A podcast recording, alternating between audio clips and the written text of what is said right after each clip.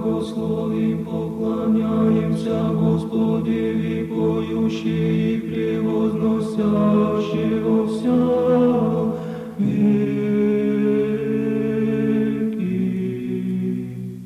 This is the first cassette of Lecture 5 in the series The Orthodox Church in Alaska by Father Michael Oleksa.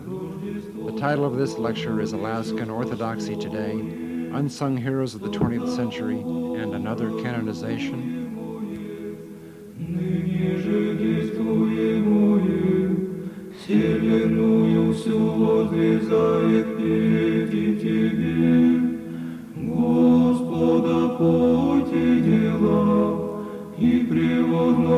Tonight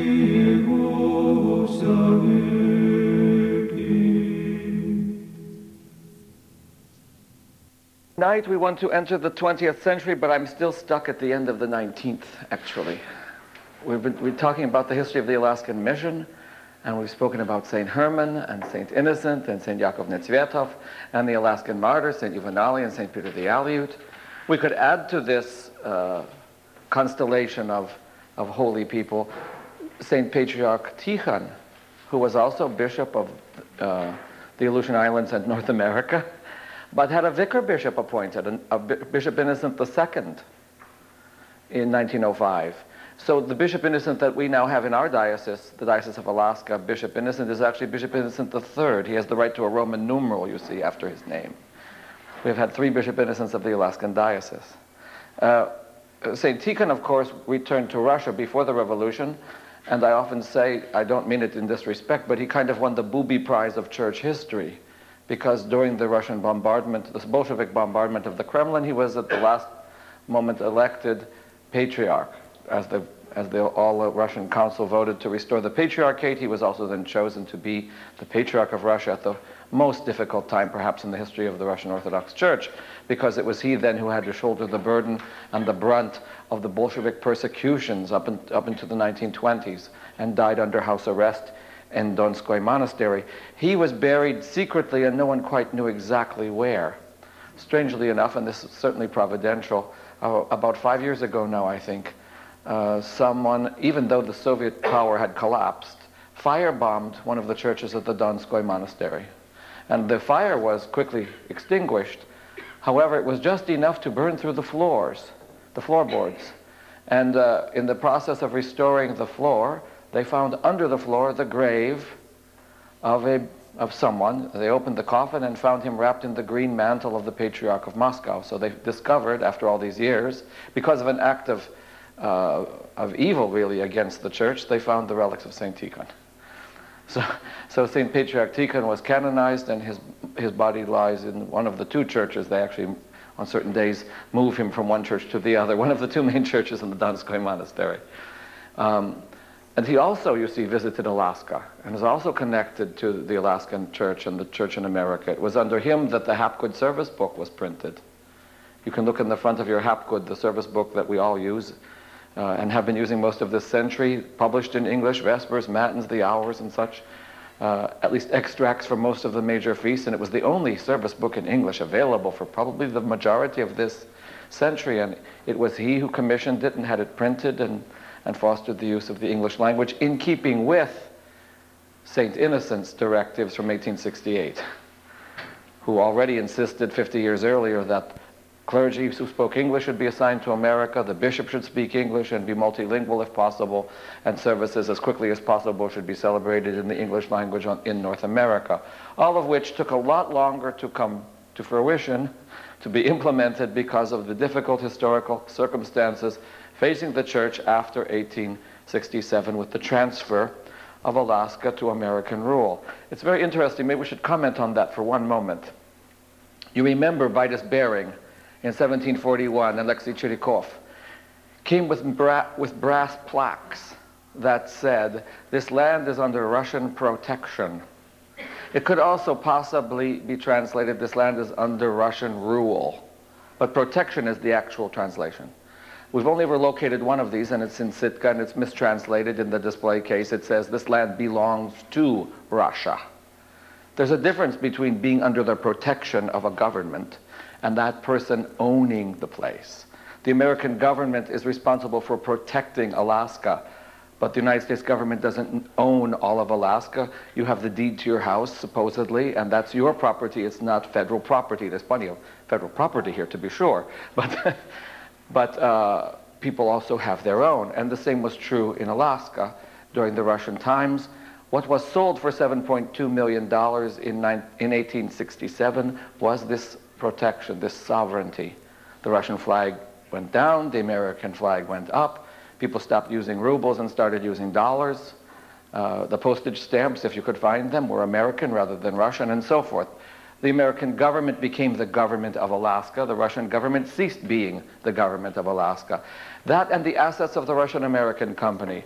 The treaty explicitly lists the, the wharfs, the warehouses, the docks, the buildings that are being sold. It's a kind of going out of business sale of this monopoly begun by Gregory Shelikoff. And it didn't go very smoothly, by the way. Uh, they tried to reenact the transfer ceremony which occurred October 18, 1867 at Sitka. Every year on October 18th, an Alaskan state holiday called Alaska Day, appropriately, uh, people dress in costumes and some pretend that they're the Russian governor and other the American guards. And uh, Colonel Rousseau, uh, Amer the American colonel, reads, uh, the person impersonating him, that is, reads the same words that were said back then. But you could never completely and accurately reenact the original transfer ceremony. First of all, they put the flags on 60-foot Sitka spruce trees, very high trees, so that people from all over could see the Russian and American flag. The Russian flag was there, and the American flag was going to be raised as the Russian flag was lowered simultaneously. And then the, the cannon, the battery on shore, were to begin firing the salute, and it was to be answered by the American boat in the harbor, so that both flags would be saluted by this uh, 18 gun salute, I think it was. Well, about halfway down the flagpole, the Russian flag got stuck. Still 40 feet or so off the ground. And they kept pulling it and pulling it, and nothing was going. And the wind was blowing so strongly that the flag, in fact, wrapped itself around the flagpole. Some sailors from the garrison decided to try to shimmy up the pole and bring it down, but they got about halfway up and ran out of steam. So at this point, you have a rather ridiculous uh, situation of the cannon still going off because the people aboard the ship and the people lighting the cannon were oblivious to what was going on on the flagpole. The salute was fired all right, but the flag wasn't come down, and now we have sailors up there stuck halfway up on this flagpole. Finally, an, an, an, Indian man was using some ropes, was hoisted up, and the wind was so strong they were calling him, Bring it down, bring it down. But he didn't hear them, so he took out a knife and he began cutting the Russian flag from its and when he finally freed it, it came floating down and covered the Russian honor guard. At which point the Russian governor's wife fainted. and this is how Alaska was really transferred to American rule.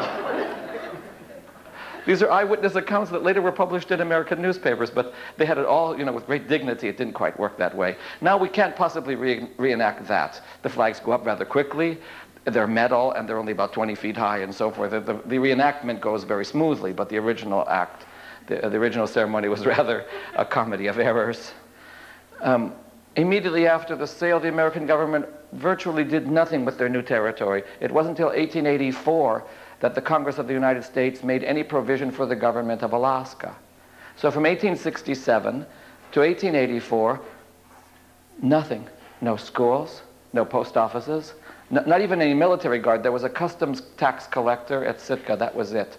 That was the federal government presence in Alaska. Some people would welcome a reduction of that sort nowadays, but it, it meant that there were really no government services provided in the colony in the nearly 20 years immediately following the transfer ceremony. And it was a transfer of sovereignty. It was not, from the Russian perspective, a land sale. Congress debating the treaty already had it calculated at two cents an acre or something like that, even cheaper than Louisiana. Of course, there were others who were against it because they said it was just a bunch of ice and rocks and snow and walruses. And you have anti-sale uh, cartoons in American newspapers opposing spending so much money, $7.2 million, for this worthless piece of real estate. Well, of course, they were, we, we know how wrong they really were, but uh, in fact, it wasn't two cents an acre either, because it wasn't a land deal. They were buying the assets of the Russian American company, which were here and there, like buying Sears, you know. And then they were receiving sovereignty. And the, the land, the treaty says, belongs to those who live on it, therefore the indigenous people. If you want a, an easy explanation for the Land Claim Settlement Act of 1971, it's precisely because the Native Alaskans, reading the treaty, said, um, you can't build that pipeline across our land. And the federal government said, well, it's our land. Remember, we bought it from Russia. And they said, read the treaty. and so Alaska is the only state that had to be bought twice. Sovereignty was purchased for 7.2 million in 1867. The land was not bought until 1971. The native people re- refused to sell all of it because, after all, they need some for their subsistence lifestyle. So one fifth of the state remains in native hands. It's often interpreted exactly the other way that the government gave land to the natives. Not at all. The native Alaskans kept the land they wanted and sold the rest of Alaska to the United States, extinguishing their claim to the majority of the real estate, 80% of Alaska, for about a billion dollars, which actually still comes out to be something of a bargain even at 1971 prices. In any case, that's the, and St. Innocent played some role in that. And some Aleuts in, in St. Petersburg played some role, a role in that to make sure that their people wouldn't be deprived of their rights in Alaska after the transfer. Russian citizens, which meant all these people we're talking about so far, were given the option to either stay in America and become American citizens and declare so within three years, or return to Siberia, also within three years. Nearly all those who had been born in Siberia left. Virtually no Russian citizens who had actually come from Siberia or Russia remained. They all simply, they were on seven-year contracts, remember. They had never come to Alaska as permanent settlers anyway. So they went back. It's perfectly understandable. Schools, churches, businesses, shops continued to operate, operated by those Aleuts with whom we concluded yesterday. The literate native population who comprised 60% of the population of Sitka, 90% of the population of Kodiak, and so forth. They, business as usual, their, their Russian friends went home, but they had been educated, they were literate, they were running their own shops and stores, and they were the ones who expanded the mission after Alaska became American territory. So the church continued to grow. And then, thanks to the Mission Society, whose organization we discussed yesterday, funds and material came from Russia to continue the expansion of the Orthodox Church in Alaska. In 1894, for example, exactly 100 years after the first missionaries, some Tlingits in Juneau uh, were under some Presbyterian pressure to become Christians. And they went shopping the way St. Prince Vladimir did in, 19, in 988. One of their chiefs was having a recurring dream in which a short, balding, white bearded man appeared to him and encouraged him to become a Christian, but he didn't know of what sort. And being the chief, he sent his, one of his sons, Dmitri was his later baptismal name, to Sitka to find out about these, this church over there. And the son Dmitri came back not only baptized, but with a small icon of St. Nicholas. And the chief said, That's him. And so they sent for Bishop Nikolai. The patterns repeat here too. And 200 Tlingits received baptism in Juneau. And then 200 silver rubles were sent from Moscow to buy the lumber, the blueprints, the icons, uh, the candle stands, the epitaphios, the plastyanitsa, the banners, the chalice, the censer. They equipped the full church. It just came in the mail, so to speak, uh, from the Missionary Society in Russia. And it's still there. It's the oldest uh, continuously uh, in use chapel in southeast Alaska. But it was not built with, by any missionary initiative. The native people themselves requested the baptism, sent for the bishop. It sounds very much like the Indian people I talked about last night, the people in Shageluk who invited St. Yakov to come and baptize them. There's absolutely no indication here of any sort of political or social advantage to this conversion, nor certainly is there even less any co- coercion on the part of any authorities. If anything, the authorities were militantly against the Orthodox Church by this time. Uh, if we want to very quickly review interracial relations in the United States during the last 500 years, we have 300 years when the policy, the colonial policy and then the federal policy toward indigenous peoples was one of extermination. It's not a very happy thing to say, but it's simply so. Scalping, as I think I mentioned before, was a, there was a bounty on Indians. And if you could prove that you had killed so many, an Indian or two, you could get money for that. And, and this was policy for these 300 years. And of course, for African, Africans, it's enslavement during this time. From 1800 to 1850, we have a slightly more enlightened policy. It's removal.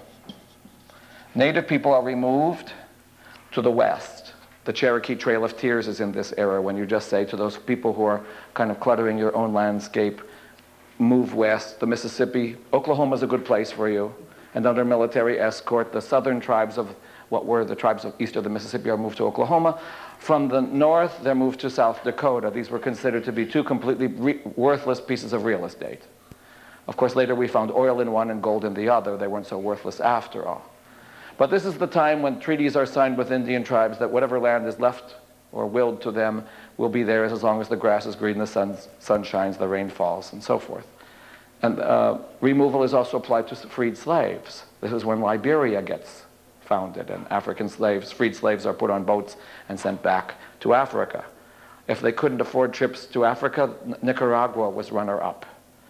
So that the Caribbean coast of Nicaragua is also settled by freed American slaves from the United States. But this is how you deal with people who are different from you. It's a tribal attitude, the first one, remember? If, if people are racially, culturally different from yourself, the safest way to deal with them is to get rid of them, physically annihilate them. And this is an age old attitude. And by the way, it, it, exists in us. It's not just something in the past. There, there are children on kindergarten playgrounds around the world who, meeting another kid racially or culturally different from themselves, or somehow or other inspired to beat them up, to attack. Uh, there are skinheads around who still think that that's the right way to deal with the issue. But in the United States, at least as policy goes, by the 18, early 1800s, the policy was removal instead. You're different from us, but therefore, please get out of the way. And kids will do this too. They have a disagreement with someone, get off my property. Go home. I mean, it's, it's a, in a sense not just a policy or part of our history, it's, it's a apparent solution when you're having trouble with someone who's different from you in some way. Now, after the Civil War, and this is where our, our Alaskan story picks up, from 1870 to 1970, we have assimilation as a policy. We couldn't ask people who were different to leave because we put up the Statue of Liberty and just invited them to come. You're tired, you're poor, you're huddled masses, and they showed up. You see, this was the problem. Suddenly, you don't have people from Britain and Northwestern Europe, Scandinavian and Germanic types. Now, after the Civil War, you have mostly Italians and Greeks and people from the Balkans and Eastern Europe. And they don't speak languages intelligible and aren't even considered refined. We have barbarians. And in fact, Harper's Weekly calls these people barbarians. They're illiterate, you see. We come full circle. It's exactly what the Frankish German bishops were saying about the Slavs in, in the 9th century. Now we're in the 19th century, a thousand years later. But these languages are not civilized languages. Of course, the civil, civilized languages are no longer Hebrew, Greek, and Latin. It's much more French, German, and English, the real European languages. And Polish doesn't qualify, you see. And almost none of these people are Protestant. These are Jewish immigrants Roman Catholic immigrants, and of course, Eastern Orthodox immigrants. What to do now? We can't kill them, we just invited them in, and we need their labor. We want them to work in our mines and our factories. In the years after the Civil War, there's tremendous economic boom in the United States. And we're not going to ask them to leave, we just invited them in. But what will happen to the country if we let things just go the way they are? And there's a McCarthy esque paranoia in the press, in the newspapers and magazines for 20 or 30 years. What to do? What have we done? This is radically going to change the uh, social fabric of the country. We're going to have people of different languages, different religions, and different races because those Greeks and Italians didn't look white enough. And now we've got the slaves freed. What next? It's a lot of turmoil, social and, uh, and political turmoil the, during these years, what to do. And the public schools are founded, state by state, not to so much assimilate the, the um, immigrants, because they went right to work, but their children. The children are by law required to attend school. And this is why we had prayer in the public schools. It wasn't because these children were not religious, they just went to the wrong church. And the public schools did not mandate uh, uh, anybody's religion, religious practices. They mandated Protestant religious practices. You prayed to pray like an American, meant to pray as a Protestant Christian. That's why the Roman Catholic Church refused to participate and built their own parochial schools. Because they saw this as a real threat to their existence, to their survival in America. Uh, for most immigrants, however, they came in order to fit in. They were glad to be here. My grandmother was happy to see her kids go to the first school they could have ever attended. So they were going to learn English. They were going to learn how to fit in. They were going to become Americans, which was the whole point of coming across the Atlantic Ocean in the first place. So assimilation actually worked for the overwhelming majority of immigrants. It did not work nearly so well for Aleuts. You can imagine what happened when the first public school teachers came uh, to, to Alaska to people who already could read and write in two languages. The Aleuts who knew Russian and their own language. And the teacher said, I came to teach you to read and write. And they said, very good, but we actually already do. They said, well, we came to baptize you and make you good Christians. They said, thank you very much, but we already are. At which point the teacher had to say, wrong languages and wrong religion. And you wind up with 30 years, we have the documents. It's really 30 years of not just Cold War, but sometimes hot war. Between the public school teacher, who is in Alaska always a missionary of some American Protestant group, always. That's how they were appointed. Among the Indian tribes in the lower 48, various denominations were given reservations so that a particular tribe was to be evangelized by a particular church. And they were federally subsidized. It was church and state working hand in glove. So that I can tell you in Alaska who got what. The, the Presbyterian Church got Southeast Alaska because the Commissioner of Education, Sheldon Jackson, was himself a Presbyterian minister. They also got the North Slope by default because nobody else wanted to go up there. Because the Anglicans, the Episcopal Church, had already begun penetrating the, down the Yukon from Canada, they were given the interior, and most of the area in red here, the Athabascan area, was Episcopal Church uh, mission territory. The Baptists were given Kodiak Island, which is why the oldest non Orthodox mission in Kodiak is the Baptist mission. The Methodists were given the Aleutian Islands. The uh, Moravian Church was given the Bristol Bay area. The, the Swedish Covenant Church was given Nunivak Island. The, the Society of Friends, the Quaker Church was given Kotzebue and the surrounding area. The Lutherans got Nome. And if you travel throughout Alaska, you can, you can tell those are the only churches that of any long standing there. Other groups have moved in. You know, you can find an, here and there an Assembly of God mission or, or a Pentecostal church that have more recently been transplanted from the lower 48. But the, the Alaska was divide, divided into spheres of influence, and the federal government uh, provided this. The public school teachers you see were uh, underpaid as civil servants, and so the missions of each, the mission societies of each denomination supplemented their income. So you had a missionary federal school teacher who had the governor and all the weight of the federal government behind them, and usually an Aleut native priest running his own bilingual school in the same town. It's very interesting in the 1880s, Sheldon Jackson, as Commissioner of Education, wrote a letter to the Orthodox Bishop of Alaska and asked for the list of where Orthodox missions and particularly schools were located. He said, It's silly, I have limited resources. There's no reason to have two schools in the same town when there's so many towns with no school at all. So Bishop Nikolai, I think, rather naively complied with Sheldon Jackson's request. And then the, Dr. Jackson put schools in exactly the towns where the Orthodox had their schools. Because the Orthodox bilingual schools were, were sort of the antithesis of the kind of school the federal government wanted. They wanted to assimilate Native Alaskans. And you can't assimilate them if you're going to let them speak their own language and teach them to read and write in it. They were supposed to melt into the same melting pot as the immigrants. It was simply the same policy from the lower 48 transplanted to a different context. Famous word this whole week, right? And because the context was different, it didn't work. The immigrant came voluntarily, and they had a homeland on the other side of the Atlantic to, to where they could return if they so desired. And by the way, 30% went back. They didn't, they didn't like America that much. First of all, there were no feast days here. They had no fun.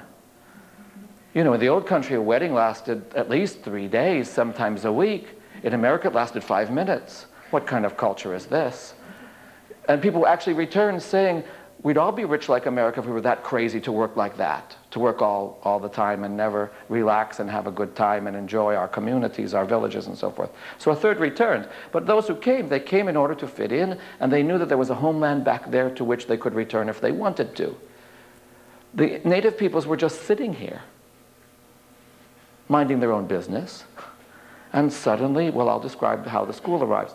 In other words, they hadn't immigrated, they hadn't gone to another country to become something that they weren't. They were just here being who they had always been, the way we always, and suddenly someone comes and says, that's no good anymore. Secondly, if they give up their language and culture, there is no other place to return to. It's gone. This is home. If Tlingit is no longer spoken in Tlingit country here in Alaska, it's, it's extinct. If a Polish immigrant doesn't speak Polish, there's still a Poland. But if a Yupik doesn't speak Yupik, uh, Bishop Seraphim of Canada calls the Yupik area Yupikia. Well, if you don't speak Yupik in Yupikia, then Yupik culture and language is, is gone. It's dead. So for these two reasons, the assimilationist policy that worked so well for most immigrants completely failed, in my opinion, among Native Alaskans, at least in the first half century. Instead, you have fights, you have petitions, you have protests. And they're not only about the schools. The Tlingit Orthodox Aleut people, both Tlingit and, and Unangan and Sugpiaq, three, people, three different cultural groups, wrote a petition to the um, President of the United States, it's William McKinley, 1897. And it starts off very innocently saying, well, you know, we've sent you several such petitions, but we never got an answer. Uh, they infer some subordinate must have got a hold of them, but now we hope that this gets right through to you. And this got published in the newspaper, so perhaps the president actually did read it. There are three points in the Tlingit petition. The, the governor, a Presbyterian governor in league with the Sheldon Jackson, Mr. Brady, is um, rather enterprising. He sees the economic and commercial possibilities of being governor of Alaska. And so the first uh, point in their petition to the president refers to Governor Brady. Not one. Do not allow Mr. Brady a right of way through the center of our village along the beach, which is situated between the water and our homes, where we keep our boats, canoes, and other things. Forbid him to destroy buildings and other property while building this road. We do not offer pretensions to the land he now possesses, which was ours from time immemorial, and served us as a cemetery. It's bad enough that he unlawfully took possession of that land, and with the bones of our ancestors, he banked the ground and threw some into the ocean. We do not wish to have such work going on. Two, we beg Mr. Smith and the superintendent of the Baranof Packing Company, how appropriately named, to be forbidden to take away our bays, streams, and lagoons where we have fished since long before the white man came. We want him to do such fishing as is necessary for him with our permission. We demand he stop putting up bars and fish traps across the streams whereby the fish cannot enter the lakes for the purpose of spawning. His method of fishing in the last eight years, and they list the bays, compels us to see very plainly that the places mentioned here are becoming empty of fish. So the first is we shouldn't have the governor riding a, driving a road through our village and destroying our buildings and especially desecrating our cemetery. It's a reasonable request, I think. The second, that the, that the cannery shouldn't be allowed to simply deplete the entire salmon. It's a conservation plea here. This message is continued on side two.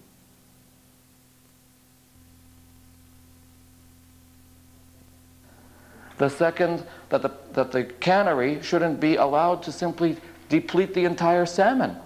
It's a conservation plea here. Third, and this is really one that grabs you, we do not want American saloons. We beg the government to close them. We understand that whiskey is poison for us. Tramps and idle people, like soldiers and sailors, that's their words, not mine, bring whiskey into our midst from those saloons. They give it to our wives and daughters and make them drunk and often seduce them in this condition. We have brought these cases to the local authorities here, and the result is that the white man goes free and unpunished while the native suffers pine, fines, imprisonment, and punishment. Saloons and other places of amusement of such caliber are not necessary for the welfare of our daughters. Wonderful statement. We do not want the civilization, and I take this with tongue in cheek, it's sarcastic. We do not want that civilization that only does not stop saloons but encourages them. We do not want the education by which our daughters are torn from their homes and alienated and taught the English language only to give them an easier scope and advantage to practice prostitution. Drunkenness brings adultery, by which our family is destroyed and all ties of family relations are, are hampered. We do not want to look upon these horrible existing evils with ease and light minds, and we wish that the crimes committed would be punished, not by light fines, but in some way that would do the most good. And this last line is something we do not imagine for one moment that the dance halls and dives of Juneau and Sitka must necessarily be filled with our educated daughters. We could go on without end to our petitions, but they basically say that's enough. Those three will do. And then these people sign their names in English and in Tlingit, and all this is written in Cyrillic. So you see, this this ability to stand up for their rights and to protest comes directly out of the Orthodox mission and its schools. They would not have been able to, to formulate their complaints or to petition the President of the United States if they were illiterate savages, you see, as the government assumed they were. Instead, they had their hands full fighting the protests and even some of the court cases and lawsuits filed by the Orthodox natives. What we have, however, because the Russian Revolution brings an end to all um, support from Russia, and therefore the closing of all the schools. The last one closed in 1918 at Unalaska. What we have in the last century is this kind of picture. I would, de- I would describe this section of my talk as the history of any village in Alaska. First of all, you have the arrival of the school teachers, these missionary teachers. They're very peculiar people. Don't, remember, don't forget, the real people are all living in houses that look like this. The sod houses with the smoke hole and the exit and the imak and the nuna and the kilak and all those things I talked to you about in my first lecture. They're living as they always have, since they have for tens of thousands of years, perhaps. And suddenly, these guys, no one was expecting them, no one invited them, come to the town and they put something like this in the middle of town. It, it might as well be a spaceship from some other planet. They've never seen, anything so pointy, so high, so angular, and they have no idea what it is. In my wife's village, they put it right over the water supply, right on the well. So now it was, you know, like Dorothy's house in Oz. It didn't land on the witch, it landed on the water. And now you can't get your water, you can't go to get fetch water from the well because there's this thing sitting there. They asked the guys who are building it, Chahuauna, what is this? And they say, it's a school. Chawa school. What's a school? Nobody has any idea what this is. Apparently, it's a big wooden thing that sits on your water. then come the teachers. 1890s style, the, the man with a handlebarred mustache and a, and a suit with buttons on his vest and buttons on his sleeves and buttons down the front and even buttons on his shoes gets off the next boat. People gawk at him. How long does it take him to get dressed, they wonder. They've never seen so many buttons in their life. And then there comes his lovely wife, who's even more marvelous. First of all, she has a hairdo something like Marge Simpson, you know, piled up in the 90s style. And there's something wrong with her posterior. It's, it sticks way out, and people gawk at that. Is that real? They would like to ask, but of course there's no way they can even make the inquiry politely. A few days later, Mrs. Big Butt goes outside. and she makes all this clanging noise. Da-dang, da-dang, da-dang, da-dang. All the human beings look out the doors of their traditional homes. They see this lady in, you know, with the posterior and all, making all this noise. What's going on? No one has the foggiest. The teacher, of course, expects that everyone knows that when you ring the bell, the kids come to the school. But why would they want to do that? From a traditional point of view, you see, you stay away from this thing. It's a very straight, uh, unusual contraption there. But so it takes the teacher weeks, usually, in the history of education, to convince the children that when she rings the bell, they should come clean and, and scrubbed, jump into their seats inside this, this spaceship. She sits them all in rows and she makes a perfectly clear and, uh, and emphatic announcement. School rule number one. There will be no use of your native language on school property during school hours. But this is said only in English. So Johnny says to Ivan, what she's saying, I can't understand her. And whoever broke the rule right there gets spanked, whipped, or his mouth washed out. And everybody else in school stays very quiet the rest of the day, and usually the rest of the year. Because they have no way of understanding what it is this strange semi human is saying to them. I asked my wife what it was like to go to such a school. She said, actually, it wasn't so bad. We didn't understand anything that was going on, but we used to play school at recess. You played school at recess? Didn't you have enough while you were in there? No, we went out on the, how did you do that? She said, well, we sat in rows. That's the important thing about school. You have to sit in rows.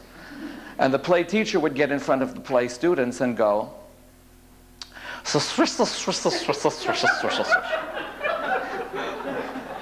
and one of the students would raise their hand and go, that was school. I mentioned this in southeastern Alaska, and an elderly Tlingit woman told me we used to do the same thing. Except when we pretended to speak English, we didn't go, we went la la la la la la la la. Children pick up on the sounds of the language that are completely alien to their own. So since Yupik has no SH or R, English sounded like and, and for Tlingits who have no L, they have a voiceless L, a lisped L, but they don't have a la. So Tlingit said la la la la, that's English. But you can only take so much of that, you see, and then it gets rather boring kids stop coming to school. People have their subsistence activities to attend to. So this was a rather interesting and curious experience, but what's the point? Talk about useless, meaningless, and irrelevant. And then when you're getting beat up, as soon as you open your mouth, you can understand the problems of education in the early years. Now, I mention this not only as sort of a, I wish someone would write the comedy or the tragedy called Schooluk you see, the school, because it could be quite hilarious in some ways, but it's also quite um, negative as well, because what, what's starting here?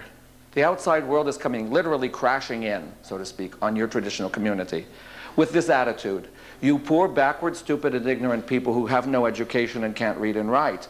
We have come to enlighten you, we have come to Christianize you, and we have come to teach you to read and write and speak English so that you can be like us. And the little girls look at that bustle and say, No, thank you.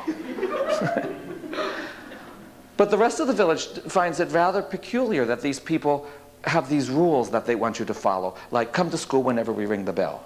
It would be fine, except that in August she rings the bell a few hours after dawn. In October, she starts ringing it just when the sun is coming up. And in December, she gets really tricky and starts ringing it in the middle of the night. You can never tell when this bell is going to go off, and you're always in trouble for being late for school. Of course, the teachers have the only clock in town. So it's very confusing and frustrating, this whole thing. The basic ground rules of the game have never been explained to the players in this case. The attitude, however, is from the government side, you folks are backward, stupid, and ignorant, and we are here to enlighten you. And therefore, you will have to depend on us. This is not a dialogue. You have nothing to teach us. We have nothing to gain from you. You have to learn everything from us, so just be quiet and listen. So we start with this attitude of dependence, followed by 20 years or more of confusion. Not only on the individual, for the individual child or the individual family, but for the community as a whole. Remember that these cultures were dedicated to getting along well with each other. How to relate is a cardinal principle of the culture itself. You want to humor these people at least. You don't like that they get angry and raise their voice. And you can always tell. You see, they start shouting, they start hitting the kids, they start, you know, in English, they start condemning the community as not being interested in the advancement and education of their youth. But no one knows what's going on, really. There's confusion and there's a lot of frustration. And then you see, it takes about 30 years. But after about 30 years, some kids have gone to school long enough to qualify for an eighth grade graduation. In the first few years, you see, you have Johnny stuck in, the, in second grade for about five years because he never goes to school long enough to get out of the second grade. He goes hunting, he goes fishing, the family leaves. The pattern was that people spent three months of the year in their village and nine months hunting and gathering. The school calendar is just the opposite. You have to spend nine months in the village and three months fishing. Well, so the calendars and the lifestyles were completely at odds. And so people just refuse. They go off with their kids anyway. But that, because of truancy and, uh, and uh, absenteeism, keeps the same kids in the same grade for years at a time. I can talk to even people in Old Harbor, uh, elders there, and say to someone in there who's a grandfather, 50, 60, 70 years old, how far did you get in school? And they don't want to talk about it because they, they're 60 years old, but they only made it to the fourth grade. But they only made it to the fourth grade because they spent most of their youth doing what people had always done. And in the age before food stamps and even grocery stores, there was no alternative. But it's done a lot to harm the self esteem of people now who feel ashamed to admit they were not successful in school and, in fact, hardly went. Consider the context here and what was going on by, by the eighth grade graduation, then you have some kids being shipped off to boarding schools. That means that your teenage population simply leaves town. I don't want to spend a whole lot of time on this. Uh, boarding schools came and went. We had 100 years of them. Indian kids in the lower 48 were usually taken off their reservation and shipped as far away as possible from home. The Carlisle Indian School near Harrisburg, Pennsylvania was the first experiment in this regard right after the Civil War. You take Navajo and Apache kids from Arizona and you send them to Pennsylvania. The hope was they'd not only learn English and cut their hair right and dress in the right clothes and become respectable like the immigrants, but they would never go home. They'd get a job and they'd fit in and they'd melt into the proverbial melting pot. And, and that would be the end of the Indians, you see. We will have solved the ethnic, racial, cultural, multiple uh, cultural problem because everyone will be the same. That's what assimilation aims at. We'll all be the same. And it didn't work. The kids got on the train and went home and took off their neckties and went back to being Indians all over again. In the first generation. In the second and third generations, they're a bit ambivalent about both. They can see the positive and negative of both. I can sum up the next 30 years in a quick anecdote by saying I know a bush pilot uh, in southwestern Alaska who used to fly the kids from their villages to Bethel or Nome or Kotzebue, where they got on a Wien jet in those days. Alaska Airlines did not yet enjoy the monopoly they have now. And they, um, they then flew on the jet to Anchorage, and there was a Bureau of Indian Affairs official there to escort them from one plane to the other so they could make it onto Oregon or Oklahoma or wherever they were being sent. Later on, after World War II, it was Sitka, Mount Edgecumbe as well. And the, every year, this pilot said, the students I gathered in August were crying as they got on the plane. And every May, much to his surprise, when they returned, they'd be crying again. After about five years of this, he asked some of those guys, How come every spring when I bring you home you cry, and every summer when I take you away you cry? You cry when you come, you cry when you go, you cry either direction. What's going on? And these Native Alaskan students said, Well, that's easy. When we leave our village in August, we cry because we don't want to become white men. And every May when we come home, we cry because we don't want to be natives. That's the predicament you put the last two generations of adults. Some succeed. Some do well in those schools. They get elected to boards of directors of native corporations. They're, they're used to wearing, and even feel comfortable by now wearing uh, suits and neckties, you know. It wasn't all bad because native, the native population needs leaders who can deal effectively with the modern outside world. But for the majority of students, it's, it's devastating. This generation, or these two generations, are angry. But it's an inarticulate anger. They don't really know what they're angry about. They suffer a lot of grief. And I think the grief is easier to identify. They grieve because if they had stayed home, they would have learned the traditions, values, the culture of their people. And by leaving, they didn't. And those who dropped out and stayed are more traditional and more in touch with the traditional values and stories, myths and legends, patterns of appropriate behavior, and are more comfortable being who they are. The others are grieving because they lost that. And they lost four years of contact with their parents and their elders and their community. And they also come back not able to speak the native language very effectively. They can read and write in English better than anybody else, but it's not a job skill in a village yet. It's not something that gives you immediate prestige or a job of any sort. It's simply an academic skill at this point. So there's grief there for this loss of contact in the, these lost years of where the cultural transmission simply didn't occur. That leads to a certain bitterness. And finally, some hostility, also inarticulate. They're hostile toward their own people to some extent because they really do feel a certain shame at being who they are. The worst indictment I ever heard from a Native Alaskan elder about this generation of people who are, who are our parents today now. But 20 years ago, an elder said in Bethel, these students come home from the high schools and they're strangers to us. But worse than that, they are strangers to themselves. Well, that's like flunking curriculum objective number one. You no, long, no longer know who you are. And that things begin to accelerate 30 years here, 30 years here, sometime in the next 10, what I call the great lie begins to take root subconsciously, really, in the minds of this generation. They begin to blame themselves for their lack of success in this other culture. We didn't make it very well in school, we've dropped out. We, even those who did, realize that they can't do what other high school graduates can do. White folk, it seems, are born with a birth certificate in one hand and a college degree in the other. They get to be doctors and lawyers and nurses, and we get to be health aides, teacher aides, and uh, paramedics. They have the professional status, and we help them. We're always the Tonto. We never get to be the Lone Ranger, see? And that must be, after so many years, our own fault.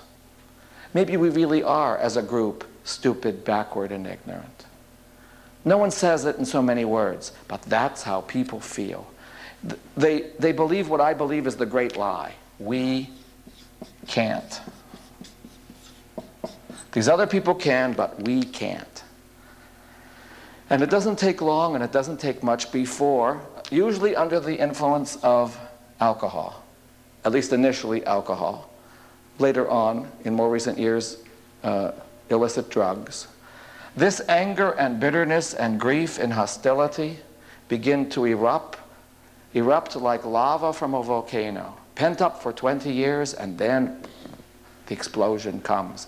And it's manifested as antisocial and or self-destructive behavior. When I first became a priest, we had the first suicide in, in, the history of my village. We were having daily services. I had a church school. The sisterhood was redecorating everything. We, rede we redid the church. I had uh, pr morning prayers for all the kids before they went to school. I thought I was doing a great job. And then you start having these emergencies, these crises. Something is terribly wrong. And what did I learn in seminary that will give me the strength or the guidance to deal with this? That young men in particular are simply killing themselves. I was in a school district um, last this past April where every yearbook in eight schools was dedicated to the high school seniors who were not graduating. And they were not graduating. They were members of the gra- they would have been members of this year's graduating class, but they had all committed suicide by by guns or by hanging. 12 suicides in 8 villages. So what is going on? What is happening here? And this, this is something new. 27 years ago when I came, it wasn't like that. So what, what's the, and it took me 10 years to figure out. First of all, when you're the person in charge in some way, you blame yourself. I should have done something. I should have been able to intervene. This takes 100 years to get going. It's as if those of us who are there as pastors, teachers, or helpers of one sort or another are just walking on stage and it's already Act 4. We think it's Act 1 because we just entered. But in this story, it's been going on a long time before we arrived, and just because we showed up doesn't mean the whole story's going to change. We're not supermen. You know, actually, Americans often think that it will. The Lone Ranger is one of the most popular myths in American culture, I believe. And you know, every Lone Ranger, those of you who are old enough to remember the TV or radio show, radio really would date you, but every episode of the Lone Ranger was exactly the same. The structures or patterns or authorities in that town or ranch or village had collapsed. The, the guys, the, the Rough Riders, the bandits were out of control, and the sheriff sat there with his hands in his air, not knowing what to do. Or the Indians were on the warpath, and the, the men at the fort had no idea how to handle it. And into this breakdown rides the Lone Ranger. And within 30 minutes, of course, he fixes it all. And then, of course, it's important, he rides off into the sunset. To me, it's the model of American foreign policy. It's exactly what we expect to be able to do. We come in from we don't know where, just like the Lone Ranger, you never know where he came from. And he has the expertise, the strength, the wisdom, the know how to repair what the people who were there all along couldn't.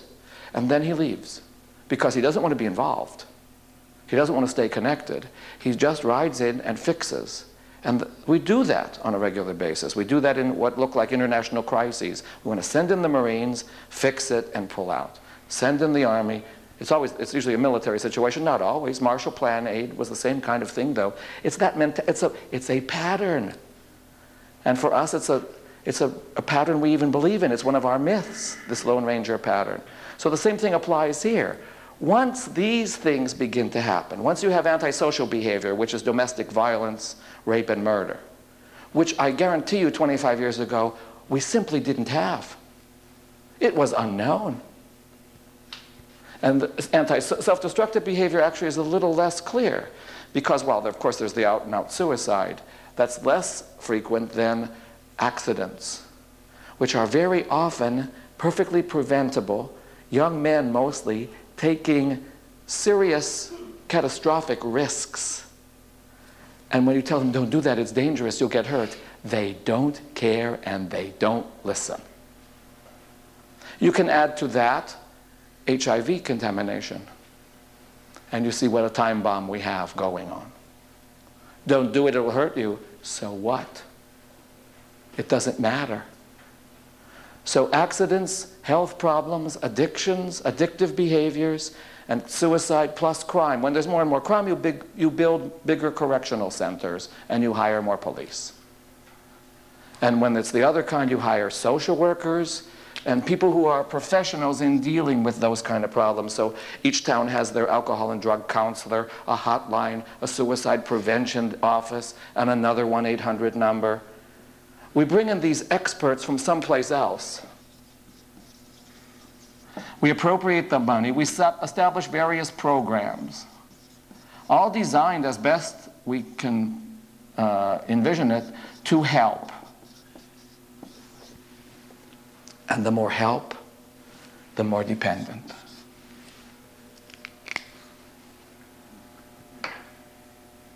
And that's any village in Alaska. But I'd like to point out to you it's also any city in Alaska. And not only Alaska, USA, planet Earth. This is the context in which we operate now.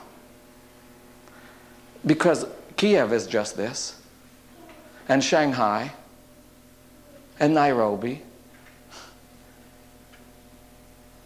An Alaskan village is just a perfect model, a little laboratory by which to look at what's happening to the rest of us. It's not those natives, as if the rest of us were immune. Try Detroit. You see? But here we have a chance to take a look at it on a small uh, scale and in isolation. I can name the names. I can tell you the family history of that one household and who in that household 20 years ago was here and who in the next generation was here and how many are now here. I've known the people personally. They're my parishioners. So, the role here, what's the mission of the church in this situation? This is very different from St. Innocent and St. Yaakov. We just can't come in and say, we have new bilingual teaching materials for you. We have to come and restore people to a sense of positive well being, self worth. The scripture says, Love your neighbor as yourself, but what if you hate yourself? You can't love your neighbor either. So, to rebuild this is a massive new kind of missionary work. Much more difficult. I, people despair. Actually, I must say, I give this kind of talk to people in this category teachers, social workers, and the rest. They're almost relieved. Why? Because they, well, it's not my fault, at least. I inherited a situation that took a, if you really want to mess things up, it takes a good century or so, see? So at least you don't have to blame yourself for walking in on this situation. The cycle is now in place. What we ha- realize is then how do, what do we do about it? How do we break it? And here's where I think the church has an important role to play. The only way it seems to me, whether I've taken two attacks on this. One is to do whatever I can to remove the apostrophe T over here. And one of the ways to do that is simply to tell the story of those Aleut accomplishments from 150 years ago. If you think you can't, you're wrong. Given the right vision, the right uh, philosophy, the not native people not only succeeded but excelled. And when you tell native people that they were explorers and navigators and cartographers and sea captains and missionaries and linguists and artists and musicians, it's not in the history books, you see.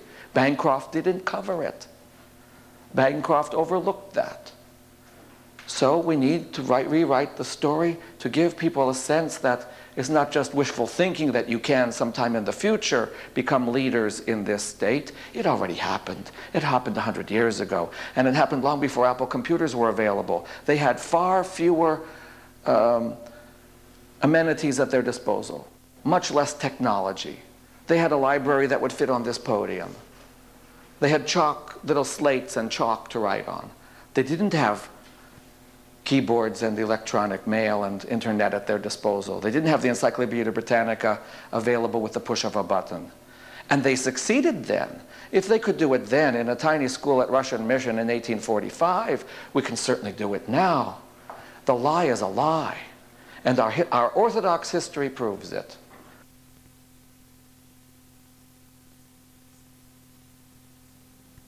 This lecture is continued on the next cassette.